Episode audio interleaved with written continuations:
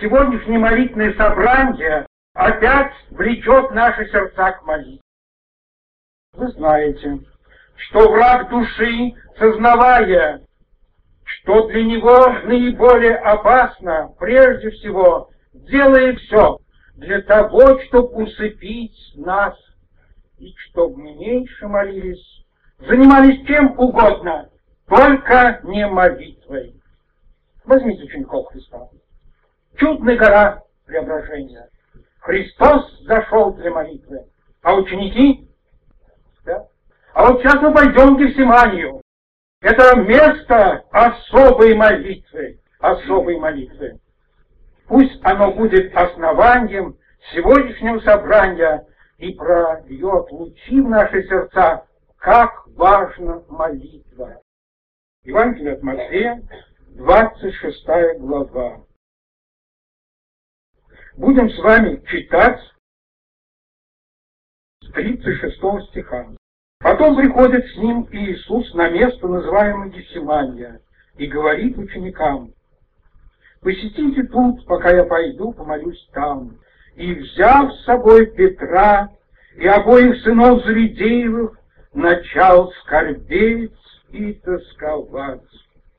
Тогда говорит им Иисус, «Душа моя, скорбит смертельно, побудьте здесь и бодрствуйте со мною». И отошед немного, пал на лицо свое, молился и говорил, «Отче мой, если возможно, доминует меня чаша сия, впрочем, мне, как я хочу, но как ты». И приходит к ученикам и находит их спящими, и говорит Петру, «Так ли, не могли вы один час пободрствовать со мною?» Бодрствуйте, молитесь, чтобы не впасть в искушение, дух бодр, плоть же немощно. Еще отошед другой раз, молился, говоря, «Отче мой, если не может чаша сия миновать меня, чтоб мне не пить сие, да будет воля твоя». И пришед находит их опять спящими, ибо у них глаза отяжелели. И оставив их, отошел опять и молился в третий раз, сказав то же слово. Тогда приходит к ученикам своим и говорит им, «Вы все еще спите и почиваете. Вот приблизился час, и Сын Человеческий предается в руки грешников. Встаньте, пойдем, вот приблизился подающий меня». Дорогие, вы сами все отлично знаете, что тайна Гефсимании, она глубина. Она неисследима, и только, как сказал один брат, когда мы придем туда, в небо, мы узнаем все глубины молитвы Христа и страданий Гефсимании. Но сейчас мы очень кратко с вами остановимся на некоторых штрихах этой чудной картины наш Господь Иисус Христос, Сын Божий. Он любил молиться. Ночь проводил молиться. Уходил в гору, там молился. Уходил утром рано в пустынное место молился. Он нуждался в молитве. А мы немощные, слабые. Какое значение в нашей жизни имеет молитва? Сколько времени мы уделяем ей, дорогие возлюбленные. И вот пришел час, когда Иисус находится в особом борении. Особые страдания наполняют ее душу. Особые муки. Муки за спасение мира. Муки, которые впереди чаша. И в этот час он нуждается в том, что близкие пободрствовали с ним, пободрствовали, помолились. Из всех двенадцати учеников он взял с собой ближе всех самых любимых, троих. И с ними заключает согласие молитвы. Пободрствуйте со мною, душа моя скорбит смертельно. Что эти ученики? Хорошие ученики. Вы все знаете Евангелие. Разве за исключением тех, кто пришел первый раз? Так вот, эти ученики, казалось бы, должны быть особенно в этот час быть близки к Иисусу. Слыша его стоны, слыша, как он находится в большом варенье, тоже преклонить колени и участвовать в его молитве. Вместе с ним нести это. И он нуждался в этом. Но почему? Почему? Что за причина?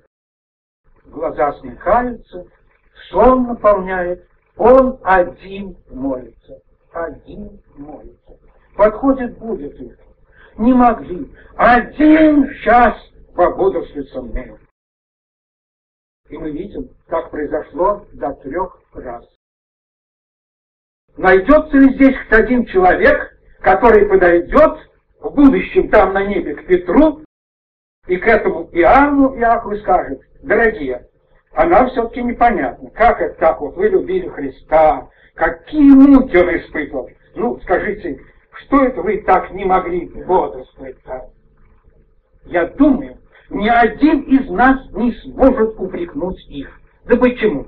Да только потому, что если посмотреть на нас, на нас лично, то мы с вами находимся, может быть, в гораздо еще худшем положении.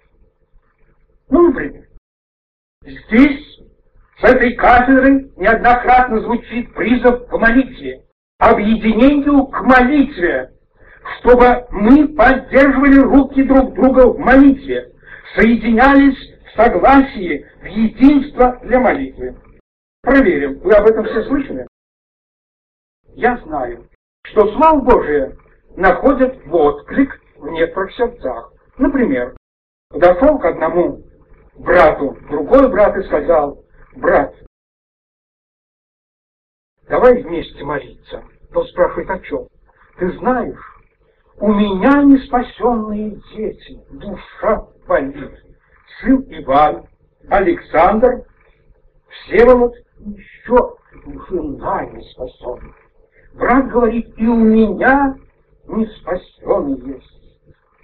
И они объединились в молитву ежедневную, утром в шесть часов, вечером в девять часов. Они встречаются вместе и с постом идут к Богу в слезах о своих неспособностях. Это начало того, что Господь через Слово достигает сердец, и они пробуждаются. Но сегодня вопрос к вам, дорогие братья. К вам, дорогие сестры, вы слышали эти проповеди. А с кем и где вы уже заключили согласие молитвы? О чем вы молитесь? О чем вы поститесь? Подумайте. Где льются ваши слезы? Где ваши гефсимания о гибнущих ваших детях? О гибнущих близких? Проверим пред Богом. Пусть каждый сегодня, вот сидя здесь, скажет, я, брат, заключила союз с двумя сестрами. Мы назначили восток-то молитву, восток-то и так-то, а по воскресеньям рано утром я сажусь на трамвай, еду перед собранием, и мы в слезах приносим наших детей. Есть это? Если есть, слава Богу. А если это нет, мы только слушатели, но не исполняющие, то не будем удивляться, что так неполно сегодня наше собрание, что так мало каются грешники, что так долго проходят годы, а нет спасенных. Дорогие возлюбленные, древние картины, Библия открывает нам Моисей. Идет сражение.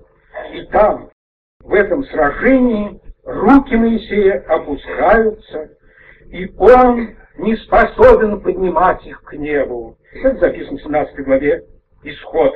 Придете дома, глубоко рассмотрите эту картину. 17 глава Исход. Здесь описывается о том, что Моисей поднимал руки к небу. И когда он поднимал, то побеждали израильтяне, а когда руки его опускались, то Амалик одолевал. И мы читаем, наконец, руки Моисея отяжелели, тогда взяли камень, положили под него, и он сел на нем. Аарон и Ор поддерживали руки его один с одной, другой с другой стороны. И были руки его подняты за захождение солнца. И не сложил Иисус Амалика, и народ его острием меча. О, если б среди нас нашлись те, которые поддерживали руки тех, которые борются за дело Божие. Если бы среди нас нашлись Ор и Арон, которые поддерживали руки наших дорогих служителей, что делать?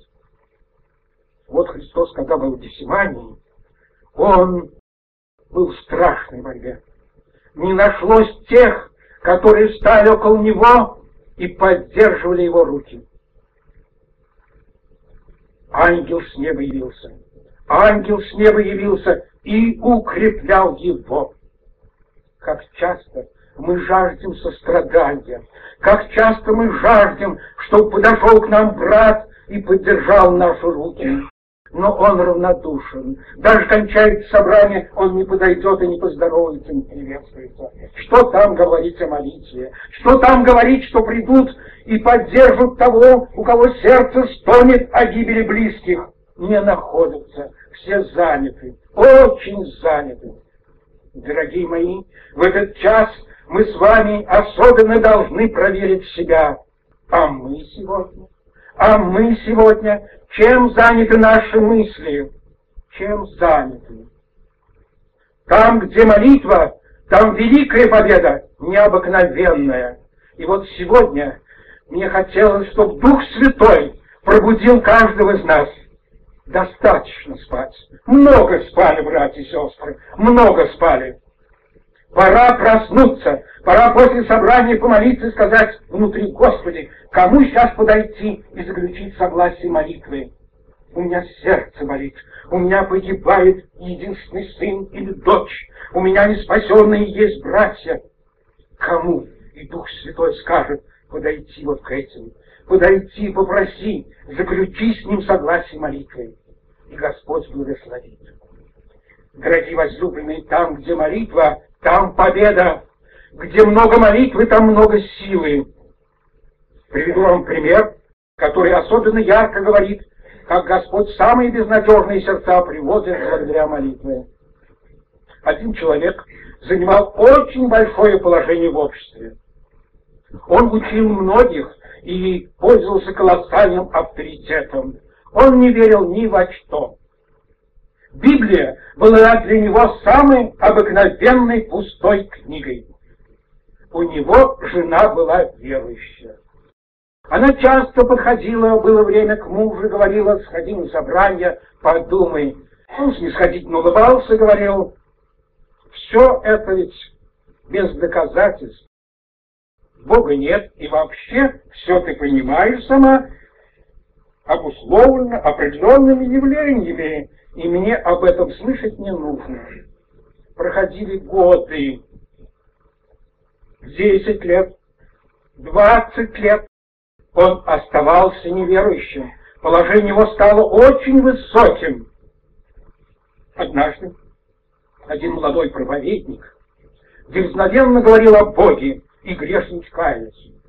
Тогда к нему подошла эта бедная жена и сказала, пойдем со мной, у меня муж совсем не верующий, побеседуй с ним.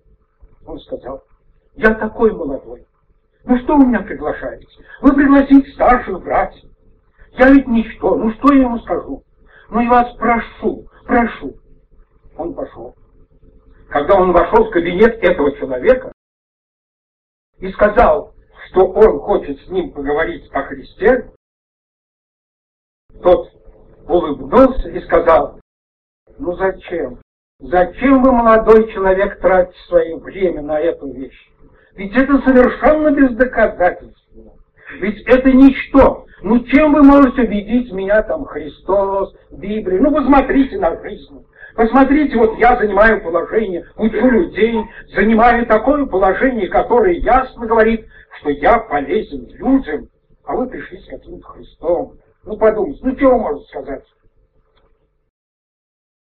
Молодой человек смолк, поник головой, подумал и сказал, «Я вас прошу, когда вы обратитесь к Господу, придите и скажите мне, до свидания». Когда он уходил, все сотрудники этого большого человека насмешливо смотрели на этого молодого человека. Но прошло менее трех месяцев. Квартиру этого человека позвонили. Вошел этот большой человек к нему и сказал, я пришел сказать, что я обращен.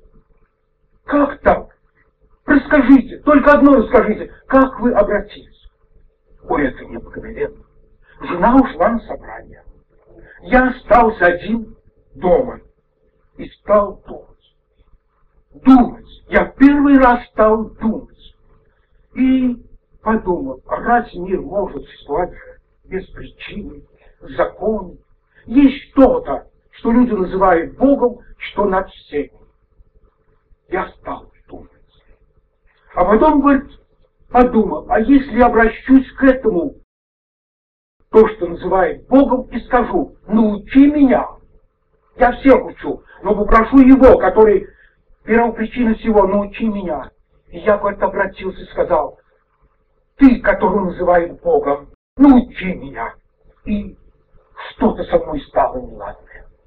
Мне стало темно, страшно тяжело.